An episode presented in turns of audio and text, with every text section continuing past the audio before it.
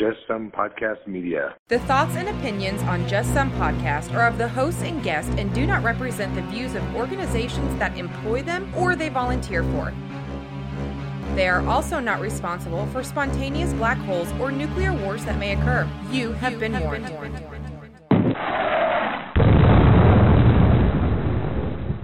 I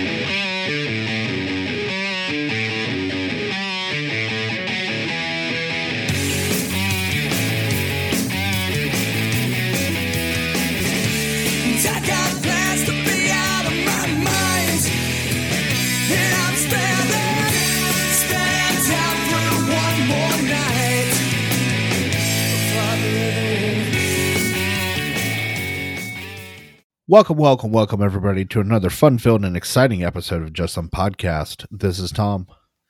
Hey, this is Ben. How's it going, man? Freezing. Freezing.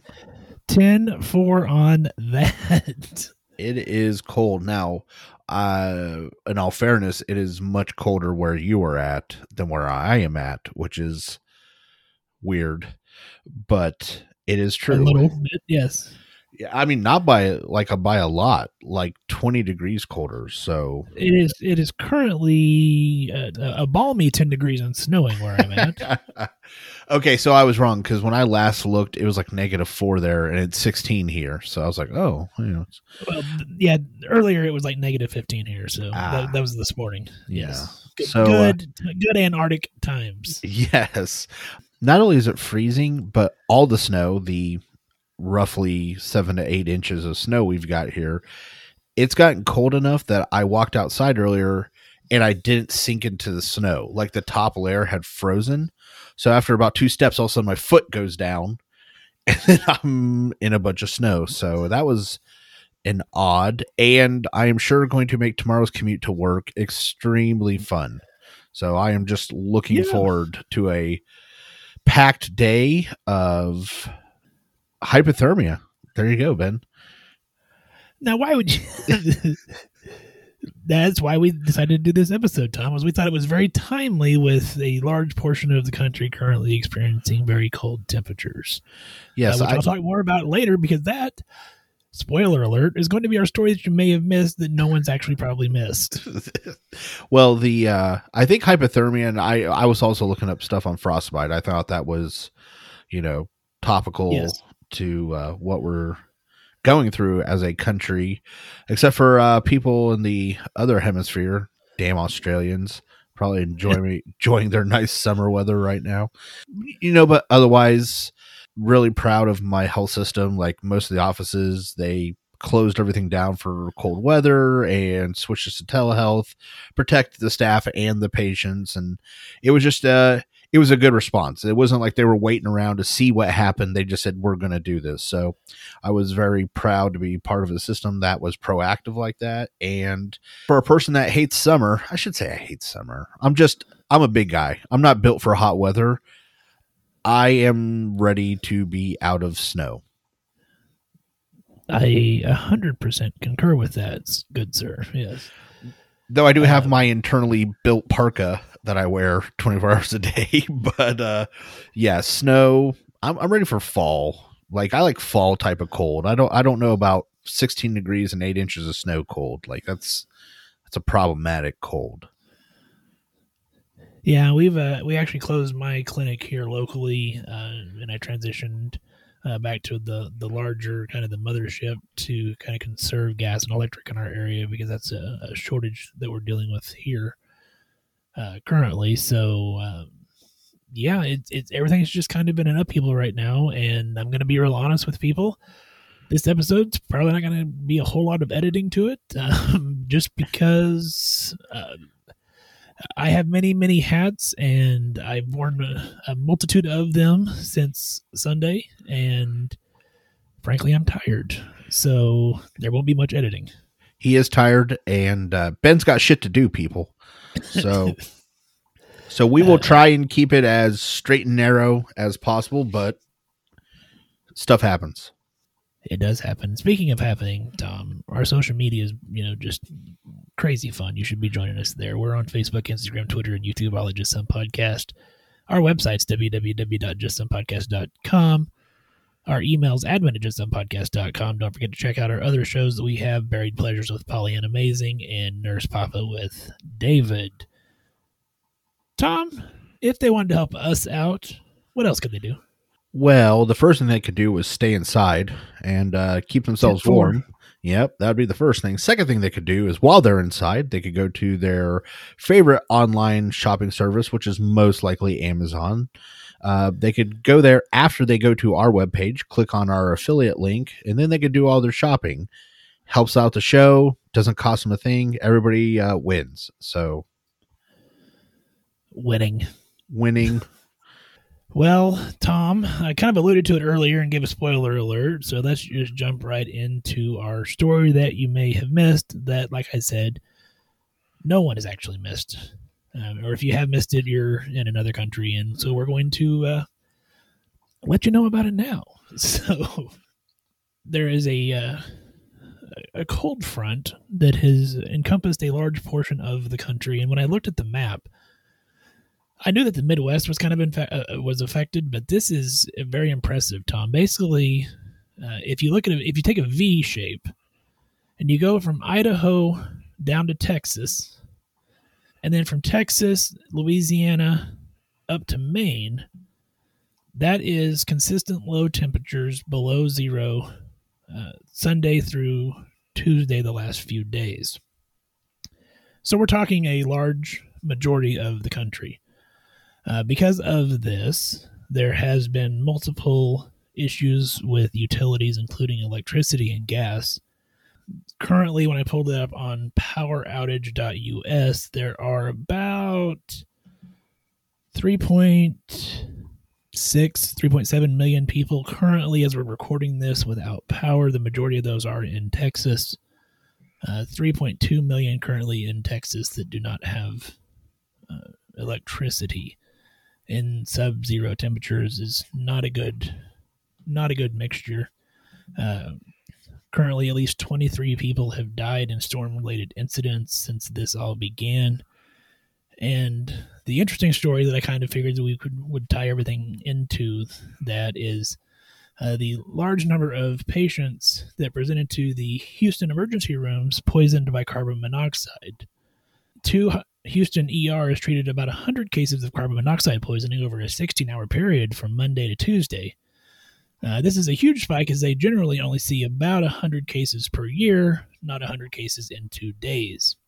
They were concerned about potentially running out of treatment options. Uh, people with severe cases of carbon monoxide must be placed into hyperbaric chambers to receive oxygen, and there's only a handful of those available within the Houston area. Dr. Bendardi and her medical staff, uh, she's an emergency medical physician at Memorial Hermann Hospital in the Texas Medical Center, treated 57 patients late Monday and early Tuesday, half of them children. 25 of those patients needed to spend time in the hyperbaric chamber, and it can only treat six people at a time. Uh, most of the poisoning cases stem from people using generators improperly, often keeping them functioning inside garages or close to windows instead of outside.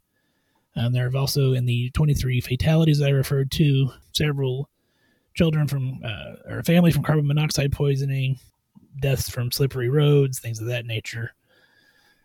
But yeah, Tom, it's uh, it's gripping the the country. It's caused, you know, electricity uh, blackouts in our area. Of course, the large portion of Texas without power as well uh, for an extended period of time. They're going on uh, almost 48 hours with no electricity and uh, you know gas prices natural gas prices are absolutely through the roof causing all kinds of havoc so tom that was a, just a great story that we wanted to uh, lead off with. So what are your thoughts? My thoughts are well one of the things that you just said? And and we know we both have a mutual friend that lives down in texas that i've been in Yes. contact with. And at first it was rolling blackouts. Like each neighborhood was taking turns basically getting power for a little while so they could keep their houses warm. And then he stated throughout the night power never came back. So their house was approximately 30 degrees when they finally got power back this morning so it's not just a story when you know a person that's going through this. Yeah. So that's the first thing. The second thing uh, you mentioned is companies that are taking advantage of people and jacking up prices and price gouging. Like we don't tolerate it when people loot after a hurricane, and we don't tolerate people that do that for emergency supplies that send that stuff down to natural disasters. But suddenly it's okay for a company to get rich by screwing over people by jacking up prices on natural gas, propane, whatever you want to say. Like all of a sudden, suddenly magically, the prices go up in the wintertime when you need it most. And I think if there's something that needs to be done, that's one thing that needs to be done is regulation of that. But that's me. And, and just because I kind of have some some more intimate knowledge of, of that, uh, kind of what Tom was referencing, uh, there are several natural gas um, pipelines that that provide natural gas to cities across the United States. Those prices were about three dollars on average prior to Tuesday, Wednesday last week and overnight they went up almost or over a hundred times to close at almost uh, three hundred dollars per per unit as opposed to three dollars, which obviously, as as you I'm sure are well aware, that's going to you know pass that on to the companies that are purchasing that, the municipalities, the cities that are trying to purchase that gas, and ultimately, unfortunately, that's also going to get pa- passed on to the end user or the uh, the citizens and customers that are going to end up paying that that price unless states and the federal government can step in and stop some of this. Yeah, I not one for having the government control a lot of things, but certainly that's their job is to at least regulate things so things stay even. And this seems to be an area that is a complete failure. So, for all those that are suffering from lack of local government planning ahead for power outages to other local governments that are dealing with corrupt uh, systems that are causing them issues. I wish you all well. I hope we all get through this together. And people are going to suffer from things like hypothermia and frostbite due to this weather. So I'm glad we are doing this show tonight. I, I am too, and I feel that I said that was kind of a timely, you know, with with what's going on in, in a large portion of our country anyway. So we're going to try to make this an educational episode and try to provide a lot of good information on hypothermia and frostbite, frostbite as Tom alluded to. Hypothermia is caused by prolonged exposures to very cold temperatures. Uh, when you're exposed to cold temperatures, your body begins to lose heat faster than you can produce it. Uh, lengthy exposures will eventually use up your body's stored en- energy, which then causes your body temperature to lower. By definition, uh, it's defined as a core temperature below 95 degrees Fahrenheit. And then beyond that, it goes into uh, mild, moderate, and severe hypothermia. Um, and just to give those temperature breakdowns, just so you're kind of aware, and then we can go into signs and symptoms, Tom, that you can, if you have that information, you can cover that. Mild hypothermia is 90 to 95 degrees. And again, this is, we're talking core temperature, core body temperature. Moderate hypothermia is 82 to 90 degrees, and severe hypothermia is anything below 82 degrees core temperature. Yeah, if you're below 82 degrees core temperature, you're you're not going to have a good time. So, yeah, we're going to talk about some of the things that you need to watch for, and then we're going to talk about some of the things for treatment. So, some of the websites that you can look this up that we got I, at least I know I got some information from. Uh, so starting with like the American Academy of Family Physicians. So when you're in that mild stage, that 90 to 95 degrees Fahrenheit of body temperature, or 32 to 35 degrees Celsius, you're going to actually have some hypertension. You're going to have some shivering. Your heart rate's going to go up and your breathing your breathing rate good lord is also going to go up okay you're going to also start to notice signs in yourself or those around you of impaired judgment. And that's just as your body temperature starts to go down. When we go into that moderate phase, if you are unable to get the patient warmed up or yourself warmed up, if that might be the case, and you get down into that uh, 28 to 32 degrees Celsius, or that would be roughly 82 to 90 degrees Fahrenheit, you're actually going to go the opposite way. So you're going to get a decreased heart rate. You're going to get a decreased respiratory rate. you're also going to stop shivering. So at first, everything's going to ramp up. And then as you get worse, you're going to notice that decreased. And one of the other things that's going to decrease is possibly your level of consciousness. So that's also something that you need to be aware about with yourself or those around you. Finally, if you get into that severe hypothermia, it, it goes a lot worse from there. You become apneic. Um, you possibly will fall into a coma. Your pupils stop reacting. Um, you can get pulmonary edema, and then finally, your heart rate may stop. So, those are some of the things that we would say what to look for or what's going to happen as you get through those stages. And I would just like to add to that, Tom. I think for our non-medical listeners, we do have some of those that, that certainly tune into our show. We, you know, we appreciate you tuning into us. The big takeaway from that is, you know, between that mild to moderate hypothermia, if you'll notice that significant change. If you're outside and it's cold and you're shivering, okay, you're probably in the mild hypothermia. If you get to the point that you're still outside or you're still in the in the cold temperatures and you've stopped shivering, if you're conscious enough to to notice that, then you need to be aware that that is a significant problem, or that's a problem for pe- the people who are around you if they stop shivering. It's that gradual change. Like all of a sudden you were like, man, you know, like, oh, my skin felt flush and everything. And all of a sudden you're like, hey, it doesn't feel as bad. And I can't remember how to count to 10 you're gonna that, that's the sign that it's time to get out of the cold weather now this is all assuming that you're able to. If you're not able to Right. survival is what you have to do to make yourself alive okay? But i'm saying for instance let's say you're outside doing something you're shoveling snow you've been outside for a while. These are the types of things i'm talking about. Obviously most people won't get into that moderate for just being outside for a short period of time but i'm saying best case scenario. Now obviously worst case scenario is you got to do what you got to do. But if you've been outside and you've been doing some stuff and you're like hey i don't feel as cold anymore. What was i doing outside in the first place? That's your sign. You need to go back in and start warming up. Yeah, the heat in your body, um, of course, is generated through cellular metabolism, loss through your skin and lungs uh, via either evaporation, radiation, uh, conduction, or convection.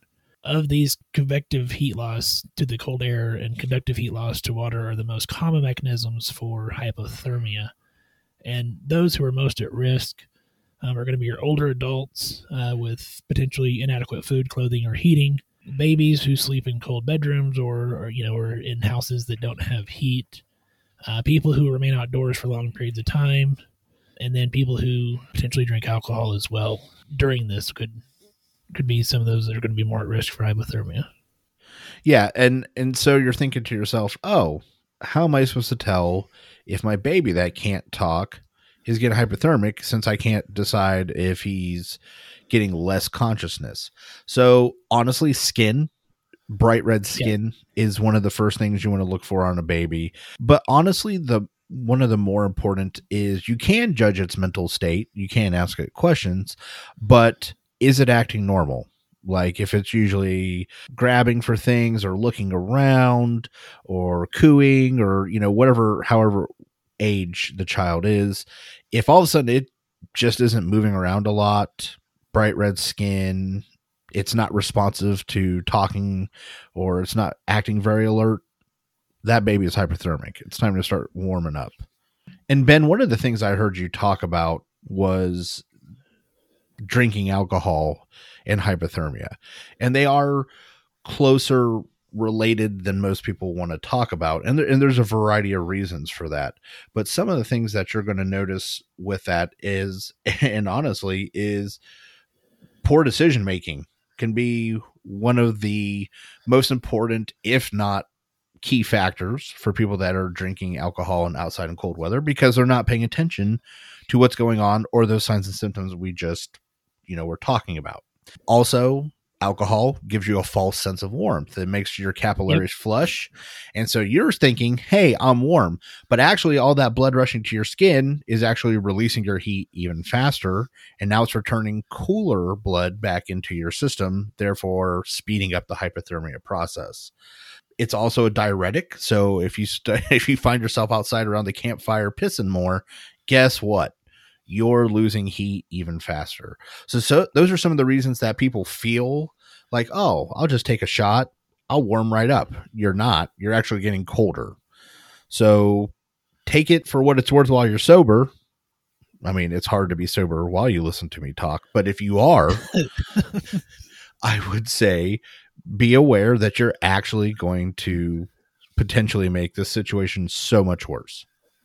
Are you ready to jump into like kinda Treatment? treatment and temperature measurements and things of that nature? Well, I mean, if you're ready, I'm ready.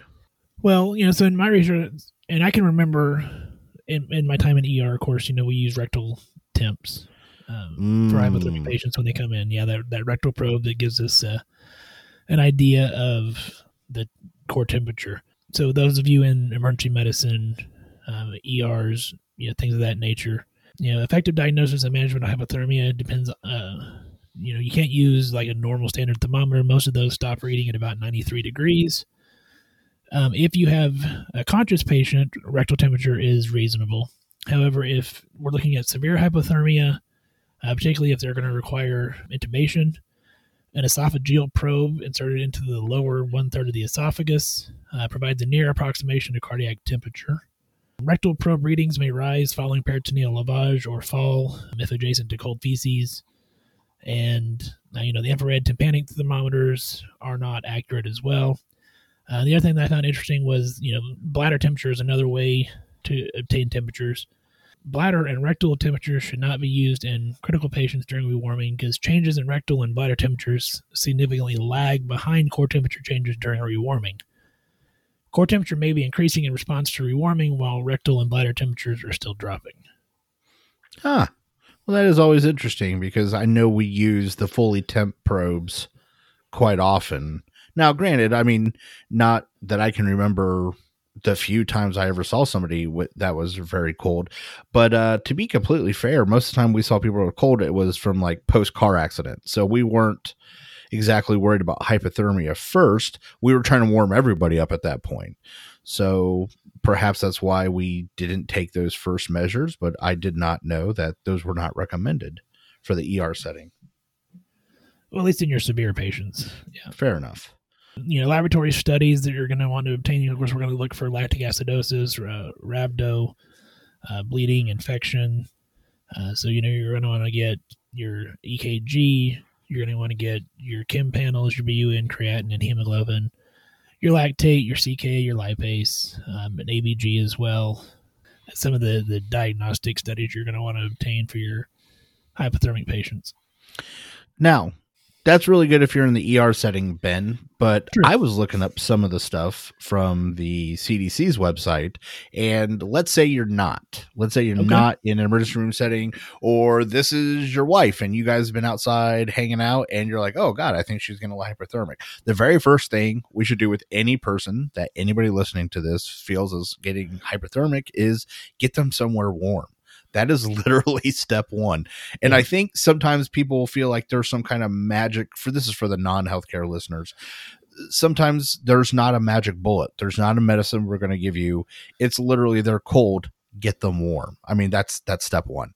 Step 2 is if the person is wet and that can definitely, you know, hasten the process of hypothermia, get it off of them. Even if you don't have something dry immediately to put on them, get the cold wet thing off of them that's going to be sapping their warmth. So you got to make sure you get that off of them. Also, and we're going to talk about frostbite here in a little while, but the core of your body, the chest, neck, head, and groin areas are the places you want to focus on getting warm and dry as quick as possible. Okay. Your body is an efficient machine. It will not worry about your arm if your heart doesn't, you know, feel like Right. it's uh, getting the right amount of blood. So make sure you're you're getting core warmth up. Okay. Once the person is stable, assuming they're conscious, warm drinks, not hot, but warm, something that feels comfortable to you would be something that you can start giving. And then after everything is good and warm, then that's when you can start making sure that like, everything else is taken care of. Now, that's not to say just wrap a towel around their head and don't worry about their freezing, soaking wet arm that's still cold. I mean, you would want to dry everything. I'm saying the core areas of the body, though, are what we want to get warmed up as soon as possible. Yeah, and some of the ways that you can, of course, warm those, um, you know, if you have uh, blankets, towels, heat, the little hot hands, you can stick those in the in the armpits and in the groin area. The cliche movie reference of you know like the skin to skin contact. I mean, that legitimately does That does work. That's one of the does work. recommendations. Yeah. uh, so even you know, it's not just a movie thing. It actually does. There is some legitimate medicine uh, or medical information behind that as well. Uh, but like Tom said, we're wanting to get that core of the body warmed back up. So again, it's just one of those things that sometimes it's not magic, sometimes it's common sense. Get them somewhere warm and get the things that are making them cold off of them. That's that is the first couple steps to treating hypothermia. Now, Ben, I've been in several hospitals and we usually actually had they're not warmed like in a microwave, but semi-warmed fluids Uh-huh. for introduction into patients that if they were moderate, you know, to severe, we actually gave them you could give them warmed IV fluids. Yeah. ERs that I've worked in, we keep fluids in a in a warmer, like you said, to administer those. Uh, the other time that I've actually used those, um, and it's it's not uh, frequent by any means, but I have actually used those warm fluids like that and irrigated the bladder to try to warm the body up. Yeah, I was gonna say we've done warm uh Foley. Which, yeah, it's and for those who are non-medical, that's where we draw up warm fluid into a syringe. We shoot it into the Foley. We hold it there for you know a 30, 45 seconds, and then we let it drain back out, and then we in, and put more warm fluid into the in, directly into the bladder to try to warm the body up. Yeah, sometimes the things that suck will save your life. Just it's just how it works. And, and if you are, um, you know, out and about, like Tom said before we get to the, the hospital setting, if it is someone who's in severe hypothermia and they don't have a pulse or they're not breathing, uh, perform CPR even if they, you know, appear dead in a hypothermic state. I'm not saying like in general. Let me clarify that. I guess there have been cases of hypothermia patients uh, who, who appear to be dead but can still be successfully resuscitated. You know, it may just be the cold on their body that's causing that, and once we are able to warm them up, we can get their heart functioning again. Yeah, uh, CPR is definitely important. And again, this is assuming you're not stranded in the wilderness, Right, right. but call 911. you know, if in doubt, call 911. Please call 911. Um, we're giving practical steps for, you know, mild cases or if you're non-healthcare or if you are healthcare, this is for, hey, these are things you may want to keep in mind when you're seeing patients that are probably going to be cold if they're coming to see you. So, uh, granted, the chance of getting hypothermic in your car on your drive there are pretty low, but still, this is something that you can talk to your patients and educate them on some of the things that they should be looking for if they have any questions. So is I kind of jumped ahead earlier, now are you ready to jump into like hospital treatments? Yeah, I am. Yeah. okay. Well, in the hospital setting, of course, uh, you know if if you think back to your if you're a nurse, you think back to TNCC, or you even think back to ACLS or your CPR classes. What's the first thing that they teach you? ABCs, airway, breathing, circulation. If you don't have airway, breathing, circulation, you don't have anything. So, of course, that's going to be your priority is ensuring we have an open airway that they're breathing in, that we have blood circulating. Beyond that, Tom, we want to start trying to rewarm them as soon as possible. There's a couple of different types of rewarming techniques. There's passive external rewarming, active external rewarming, and active internal core rewarming. And the degree of hypothermia determines kind of the techniques that are implemented. So, uh, passive external rewarming is a treatment of uh, choice for mild hypothermia. And that's kind of like what we talked about earlier with in the outpatient setting or the out of hospital setting. You know, wet clothing is removed, the patient's covered with blankets, other types of insulation, resulting reduction in heat combines with the patient's intrinsic heat production uh, to produce rewarming. The next one would be like active external rewarming, and that's going to be a combination of like warm blankets, heating pads, uh, radiant heat, warm air Bair Huggers uh, for those in the medical fields. Uh, of course, know what those are. We can use those for uh, moderate to severe hypothermia. or unstable mild hypothermic patients, or patients who, of course, fail to respond to passive external rewarming. And lastly, is the active internal core rewarming, which we kind of alluded to earlier. It's going to be the most aggressive uh, strategy. So we're going to do, you know, warmed crystalloid solutions. Potentially, there's even discussion of like irrigation into the peritoneum or into the thorax uh, with through chest tubes, um, or extracorporeal blood rewarming or the bladder rewarming. So there's lots of different methods to try to get our patients warm once uh, they come in hypothermic. The chest tube one I was not prepared for. I don't think I've ever seen or heard of someone getting a chest tube for rewarming. Now, granted, I'm not an expert on cold weather medicine, but if somebody said we're going to put a chest tube in, by the way, I'm going to put a bunch of hot fluid through it, I'm like, mm, what? I don't know if that's uh that's on the menu for this uh this afternoon, sir. And the big one that I forgot to mention in that was also warmed humidified oxygen. You know, because we're trying to warm that oxygen up, which is going to go into the lungs, which is then going to try to help diffuse that that heat. But yeah, as far as like what you were mentioning there, the peritoneal or uh, pleural irrigation um, is most likely the one to be used in emergency departments should more basic interventions fail. Peritoneal irrigation can be performed by infusing 10 to 20 mils per kilogram of isotonic saline. Uh, the fluid is left in the peritoneal cavity for 20 minutes and then removed. And then uh, pleural irrigation can be accomplished by placing two thoracostomy tubes uh, large enough to allow unimpeded rapid infusion and drainage of saline. The recommendation is 36 to 40 French, and one or both hemithoraces. One tube is placed high and anterior, the other is placed low and posterior in the chest cavity. Oh, that So we're talking- is that's like rough. Well, yeah, that's like you're dead. We're we're trying to make sure you you you either dead, you're coming back, or you're not going to die. But my goodness, a forty French. And it, and it does say reserve this technique for severely hypothermic patients who is not rewarming unless the patient has an alternative indication for a chest tube. Still, wowza, that is some rough stuff. I was like, hey, you had me a Bair Hugger, and for those that don't know what a Bair Hugger is, it's a machine that looks like a vacuum cleaner, but it goes in reverse. It blows Yeah. out hot air. And it's funny because you're thinking, like, even when I first got there, I thought of bears. Like, I saw a bear in my head, but that's not the same thing.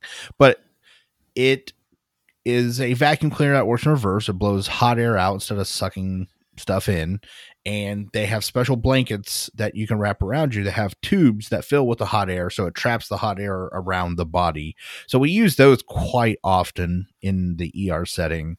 But and or you know the night shift nurses are really cold i've seen those used for warming up Yeah. purposes but uh, uh, but at the same time it's like again i not me i'm i'm a big boy so i guess i don't you know get cold that easy. But yeah the Bair Hugger is a versatile machine. It's also one of the few machines anywhere in the hospital you will probably have to track it down if another department borrows it for some reason. So make sure you tag that thing properly. Those are bladder scanners.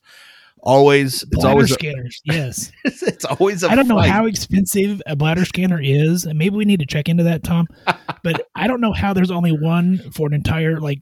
I, I think every hospital has one, yeah and you have to trace the damn thing. Like either they need to buy more, or they need to put a tracking device on it. One of the two. yes yes because everybody will say i'll bring it right back but they never bring it right back Never. they never bring it right back so yeah Um, that's fun stories Beyond that, of course, once we're trying to get the patient rewarmed, our other big concern is with arrhythmias. Uh, they can exhibit cardiac irritability, so bradycardia, maybe physiologic and severe hypothermia. Cardiac pacing generally is not required unless bradycardia persists despite the rewarming. Uh, you can also get some ventricular arrhythmias and asystole may be refractory to conventional therapy until the patient has been rewarmed, kind of like we mentioned earlier with you know the heart that's why we're wanting to do CPR and severe hypothermics until they're warmed up. So there are some some issues there with, with obviously with the cardiac side of things. oh ben the Yes, sir. I'm just. Just- You know, it's one it's one of those things. It's like uh, when you think of someone scratching their nail down a chalkboard, you kind of hear it in your head. I feel like I'm getting colder just sitting here talking about all this stuff. I, I feel colder as well. So, um, yeah, I don't know. I think it's I think it's in our head. But besides hypothermia, Ben, and I know we didn't talk about it too much in pre-production, but one of the other big things I would like to talk about is frostbite. yes, sir. Please do.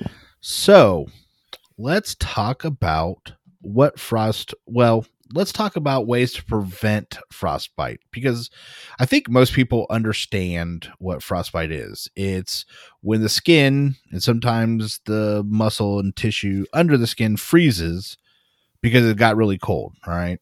So here are some of the things you can do to prevent it. And then we'll talk about the signs and treatment. Okay. So the very mm-hmm. first thing is, and this is from the American Academy of Dermatology, skin people. So if you're going to trust somebody on how to treat frostbite, these would be the guys to go to. All right. If we're talking skin, that's yeah. yeah, dermatologist, that's kind of their thing. So dress in loose, light, comfortable layers, wearing multiple layers of this, of this. Oh my God. Words are hard. Wearing loose, light layers of clothing helps trap warm air between the layers. It's also more comfortable for you. So if you do start to feel like you're getting too hot, you can take off one layer and still be protected but be more comfortable instead of just having to take off your coat. Now you're exposing all your skin. That's when hypothermia and frostbite can happen.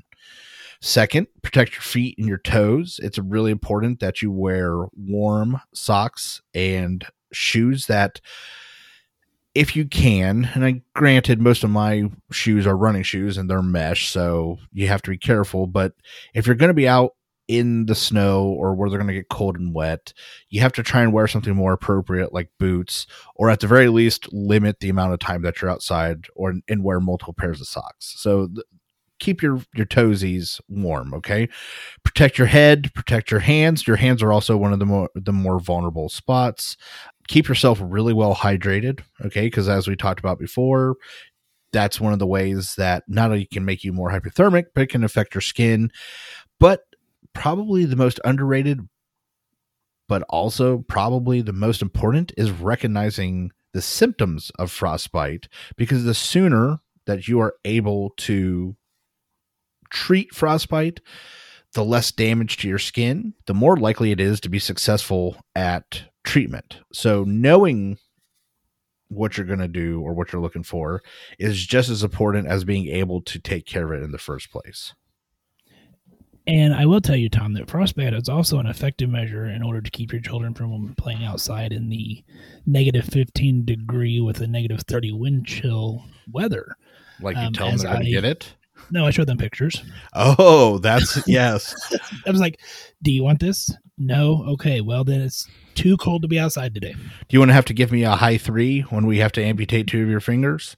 So, um, A high three. Wow, that was yeah, the Happy Gilmore. hashtag high three. Yeah. Yeah, exactly. There you go. But it wasn't an a- it wasn't a gator that got him this time. It was himself. So was himself. we talked about some of the things. So let's talk about real quick. Again, this is from our friends at the CDC. What are some of the signs? So most likely people are not going to get a lot of frostbite. You're going to get some pain in your hands and you're to actually it'll probably look a little red. That's your body flushing blood to this area because it's like, "Hey, it's cold air We need to get that warmed up." So, you know, make sure you got on some gloves, but most people aren't going to get true frostbite. You're to get some uncomfortableness. However, let's say all of a sudden, hey, it doesn't hurt quite as bad. Numbness is one of the signs of frostbite. So if your hand goes from it just stings a little bit because that's it's super cold at two. it doesn't hurt as bad now. I must be uh, getting used to the cold weather. No, you're probably damaging your skin. Second would be looking at the skin. If it's turning white or grayish to yellowy type wherever the exposed skin is, definitely starting to show signs of frostbite. The last one that well, and they're not really ranked, but the last one that most people will start to notice is that your skin will actually start to get hard and they say sometimes it feels waxy. If you're starting to notice that on an exposed part of your skin, guess what? You done got the frostbite.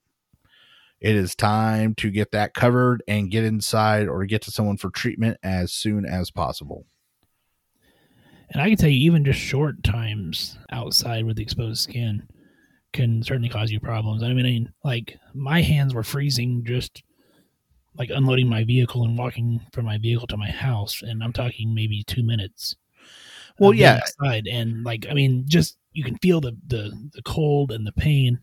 Um, I did look up a time, and you may have had that already. Also, in a wind chill of minus 16 degrees Fahrenheit, uh, frostbite can occur on exposed skin in less than 30 minutes. Yeah, and again, I, I'm not saying that you can't get it extremely fast. What I'm trying to point out is if it's still hurting, Right. while that sucks, it's still actually a good sign. Like, Yeah, ah, yeah. this this oh, you look down, it's beet red, it hurts, it feels like pins and needles. Believe it or not, that's a sign that the skin is fighting off trying to be cold. It's when all of a sudden you're like, hey, it does it hurt so bad anymore? That's not good. like that's actually the opposite of good. So, what do you want to do, Ben? What do you think the first thing you want to do if you feel like somebody is getting signs of frostbite? I want to plunge those cold extremities into warm holes. Whoa, what? My, I, I was just trying to be, I was just being a smartass. Uh, That's a whole different episode, Ben. That's a Oh. Pollyanna episode. So- My bad. Never mind. Carry on. Uh, no, I, I mean, obviously, you want to get out of the temperatures. What do you know? Just as with hypothermia, treatment of frostbite involves getting in to warmth as soon as possible. One of the things I never thought about when I was researching this is unless it's absolutely necessary, if you feel like your toes are the ones that are becoming frostbitten, do not walk on them. This will actually increase the amount of damage that is being done to the skin. Also, any of the affected areas, don't rub them. Do not massage them. Again, this pressure on their skin when it's already damaged can actually make it worse. And that's something that I think you see a lot. Like again, you know, I hate to go back to like the movies and the cliches, but I mean that's the one thing you see is like, you know, they'll grab their hand, like you know, they'll grab someone Yeah. else's hand and they'll like, you know, and oh yeah, let's warm them up. Like, okay, you're you're actually potentially doing more harm Yeah. than good. Yeah, now their skin that's extremely fragile is just getting the crap knocked out of it. Right. Yeah, that that's the opposite of what we want to do with with someone that's suffering from hypothermia. And another thing is actually doing too much to help can actually make things a lot worse. And what I mean by that is you do want to try and warm it up. So if like we said before, if you can get blankets or something like that, that's great. Don't think a, if a little is good, a lot is better. So hot water not good. We we don't want hot. We want warm. Okay. Hot can actually burn and cause more damage to skin. Some of the other things that I saw that I was like, no way, this but it, it's had to have happened. Like the CDC didn't put this out as a warning for nothing, but heat lamps, putting them near fireplaces, stoves, radiators, not good because that person probably can't feel anything and you are likely to not just damage the frostbitten skin, but also burn them. So now they got frostbite and burn damage. I think I have a good analogy for you, Tom, and I just this popped in my head. And if you don't like it, I'll take it out of the show. I already like it. Picture a frozen burrito, Tom. Frozen burrito. Frozen Chimichanga? Chimichanga or chimichanga, that's fine. Yes. Frozen hard and solid. Think of that as like your frostbite skin, your frostbite finger. It's a very large finger, but a finger nonetheless. if you warm that in the oven in a controlled environment, you're going to warm the entire burrito or chimichanga. If you take a flamethrower or a butane torch to it, and you just heat the son of a bitch on the outside, when you bite into that, it's still going to be frozen on the center.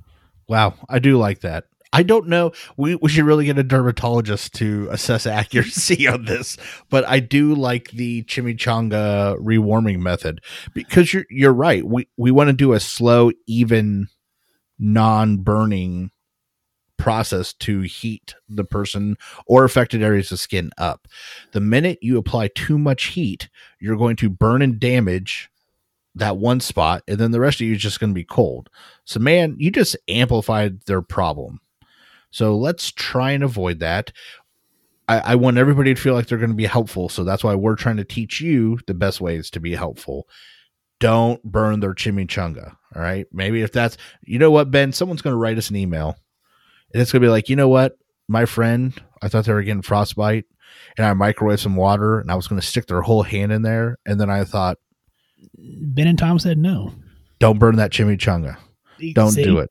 See? So, Ben, you might have saved someone's burrito forks or what we call fingers. and and now they're going to know better. And uh, the world is a better place now because of Ben. So thank you.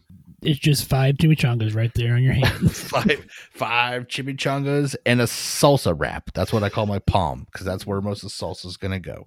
So well, Tom, what else can they do to uh, help with frostbite? Or you know, obviously, I mean, the pictures that you see online are pretty grotesque, um, especially when you look at like the severe frostbite, where you know we see like necrotic tissue and and things of that nature. But from a healthcare standpoint, then what are some things that in a in a clinic or ER that we we do for frostbite?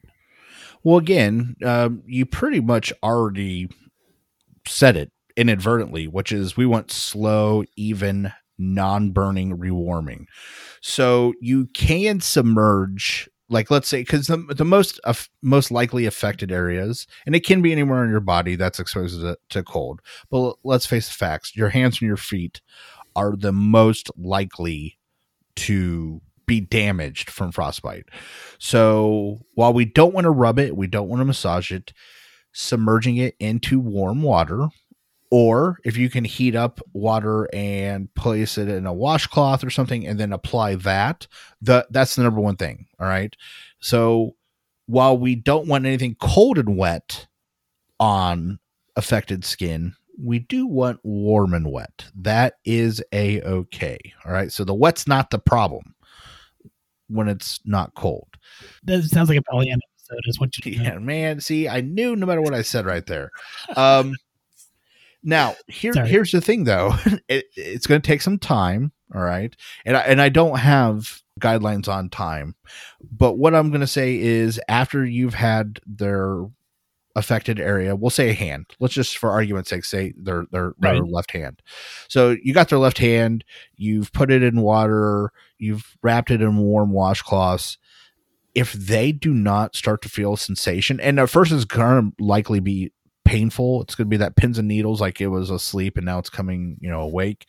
If they're not starting to feel that pins and needles sensation, or they don't feel more comfortable with moving the joint, or, and this is another warning sign, the skin actually starts to turn gray, this is not working. You have got to get them to an emergency room as soon as possible for more advanced treatment than you can provide. But that's honestly the, the first couple steps. But the, the honestly the most important steps for treatment of frostbite are one, don't get it. Make sure you wear. Dry protective clothing, you don't expose your skin, and if you start to feel like you're getting signs of it, you get it rewarmed. That's that's the first one. The second one is if you feel like you have um moderate or worse frostbite, you got that waxy skin, it's it's hard, something like that, go get treatment right away. Don't wait. So those are honestly prevention in this case is the most important treatment. Yeah, and I, I would kind of echo what Tom said there as far as you know, there's there's some things like if you know if you have a if you've sneezed once and you've had half a cough, you probably don't need to run to uh, your local emergency room to try to get that azithromycin prescription. But We know you're going to though. not everybody, not everybody. But in, in cases of cold type injuries, whether it be hypothermia or frostbite, these are critical, potential life threatening injuries, and time is of the essence. These are the types of emergencies that you need to seek medical treatment sooner rather than later. So Ben, there there is one more weird, actually rare symptom that can happen with hypothermia, and it's called paradoxical undressing. You had me at weird, sir. so in some rare cases, people suffering from ver- extreme cold or they are hypothermic will begin to feel like they are hot. and it is not uncommon in severe hypothermia cases where the patient the patient is most likely dead when rescue or emergency services crews get to them to find them naked. So that is not really something you can treat, Ben. I just thought that was a weird symptom that we might want to talk about because I got to f- tell you, if you've been outside freezing your ass off with somebody for, we'll say, six hours, like you are trapped in a car, you know, something like you're lost in the woods, and all of a sudden they go, man, I'm really hot. And they start taking off the parka that's been saving their life. Guess what? You got problems. So the other thing you can do then, Ben, if it was me and you, I would just let you go and I would take your coat. So now I got two coats because one of us has to live, Ben. You got one of us got to live to tell the story. One of us has got to move on. You're going to be my Jack, and I'm going to be your Rose, and I'm going to survive. but I suspect it's going to be awkward for you sitting in an abandoned vehicle for numerous hours with a naked man sitting next to you. So you do have to live with that. Well, you'll be dead, so I'll just talk to you at that point. But yeah, so paradoxical undressing is a one of those weird things, and I honestly wasn't able to find out any really good information on why they think it happens, other than possibly it's your body's last ditch last ditch effort of like trying to rewarm itself. And so you go, hey, your brain is like, nope, you're warm. And so you start taking your clothes off. I don't I don't know what other reasoning and I can't find anything else on it. So hmm. It, it is just one of those like, hey, sometimes this happens to people. Now that does not mean if you see somebody or know somebody that had hypothermia, that had paradoxical undressing, that they died. I'm just saying it's a pretty good chance though if if you are dealing with somebody that had Severe- severe Yeah. cases. yes it, if you got severe now there it could happen it, it did not specify when i was looking up stuff on it that it has to happen in severe i'm just saying if you are a severe hypothermia and you get into paradoxical undressing probably bad. Maybe if you're in the light or moderate cases you know it does alter your consciousness levels you know maybe not that bad. Just got to tackle you then and put you back in the car but you know. But if you've been outside for five minutes and you come back inside and strip your clothes off naked because you think that you're having uh, this rewarming syndrome, then perhaps we need to get Eric involved in a consult. yes, that's a whole different problem. And you know what? One last thing, and we didn't really plan on going over this, but since you talked about that stories we may have missed, I actually looked up some stuff on carbon monoxide poisoning. Do you want to go over that real quick or nah? Yeah, go ahead, sir. So, I mean, they're a captive audience because you know two thirds of the country is currently Yeah. Holed up in their house, so they have nothing better to do than listen to us. they don't have anything better to do than listen to us. So, if you are thinking about if you are using a heater that was not made to be used inside or any sort of generator, and that includes grills, okay, so you don't want to be using charcoal grills or anything like that inside. Some of the first things that you want to watch for is dull headache, shortness of breath, weakness or fatigue, or dizziness. Those are the first signs like, hey, something is not right in here if you continue to be exposed to CO or the carbon monoxide, nausea or vomiting, visual disturbances such as blurred vision and difficulty concentrating can shortly ensue after that. Any of these signs that make you feel like you are possibly having carbon monoxide poisoning, obviously, we want you to get to an emergency room as soon as possible. Yeah, and to kind of piggyback on what Tom said there, you know, we understand that the like I said, a large portion of the country is currently in in subpar temperatures. And perhaps we should have done hyperthermia instead of hypothermia, Tom, to give them warm thoughts as opposed to cold thoughts. But you know, we are. we, we went wrong. We, coin flip was wrong this time. But when you get cold, you can have that impaired judgment. Doing things like starting your vehicle while it's in the garage with the doors down and, and trying to warm up that way, you know, it- seems very innocent and in, in a clouded judgment. It may seem like a good idea, but in the long run, you want to try to avoid doing things like that. And one of the signs that if you are the person talking to somebody that you may notice, so one of the outward appearance issues is cherry red is the description we use. Redness to like the face, like the nose, the cheeks, the lips will get this bright cherry red look to it. So if the person you're talking to while you guys are doing hibachi grill in your living room starts saying, Hey, I got a headache and I don't remember how long to cook this steak, and you look over and they got cherry red lips, probably are starting to suffer from carbon monoxide poisoning.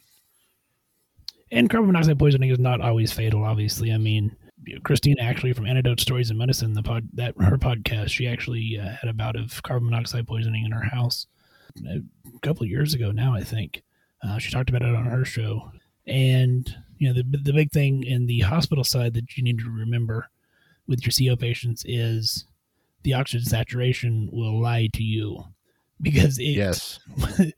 it can also pick up that carbon monoxide molecule as opposed to just the oxygen molecule. Um, and for these patients, they need high flow O2. We're talking non-rebreathers uh, to try to to repair the gas exchange with oxygen as opposed to the carbon monoxide. So yes, this is definitely a case of if you are the clinician taking care of a patient with suspected carbon monoxide poisoning, you treat the patient, not the machine.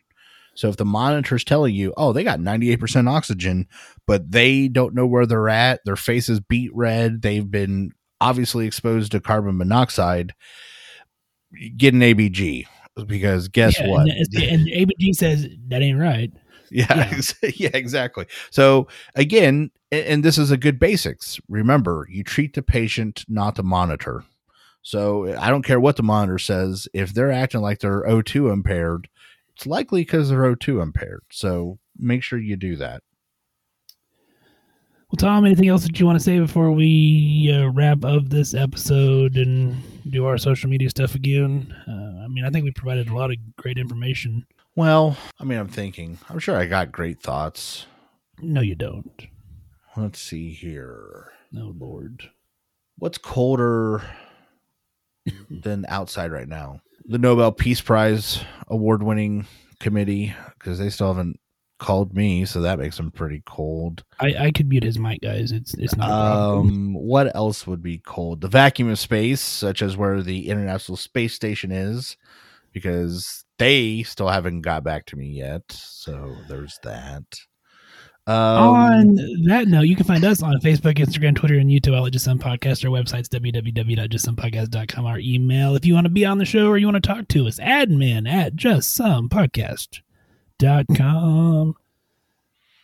Tom, that wraps up our hypothermia episode. Of course, our area is going through some, some a lot of this. I know, you know, we have friends and I have family in Texas that are deeply impacted. Um, actually, while we were recording, another good friend of ours, Greg, that's been on our show, was, was messaging me in regards to uh, stuff that's going on because he lives in Texas as well. So you know, my our, our thoughts are with everybody that's dealing with this. Try to stay warm. Try to do what you can. You know that you know there are people working in the background to try to uh, restore those vital services uh, to you, whether it be gas, electric, whatever. Um, you know, try to make good choices and be safe.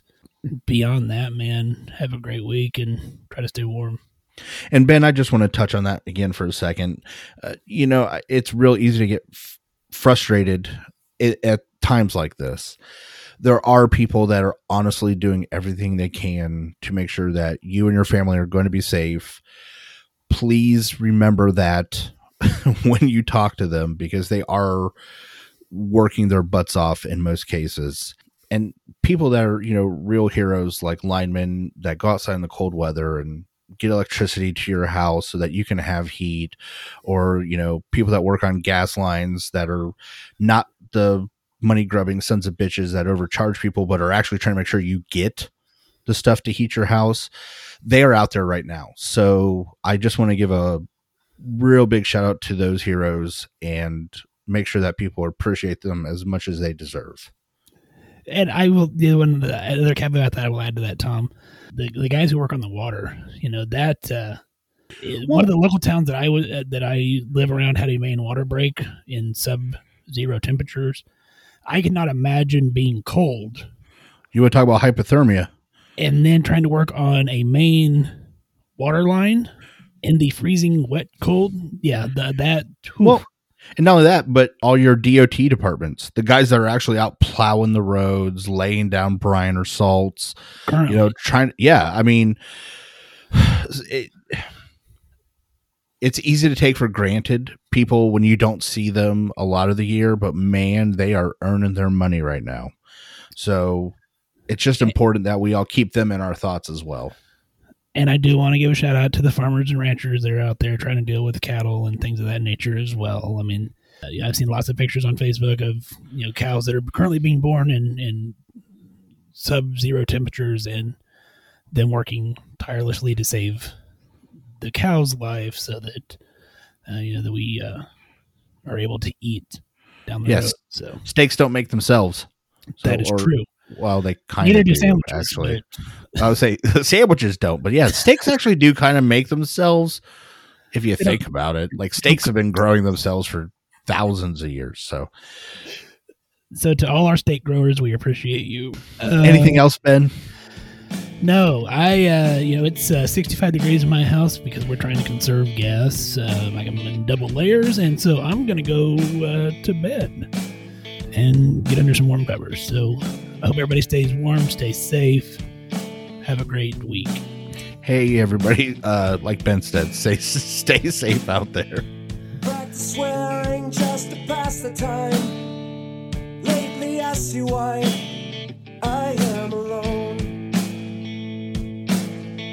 I caught some road rage and I thought of you. And all the many times you say I should have known. Took a class so I could find my G.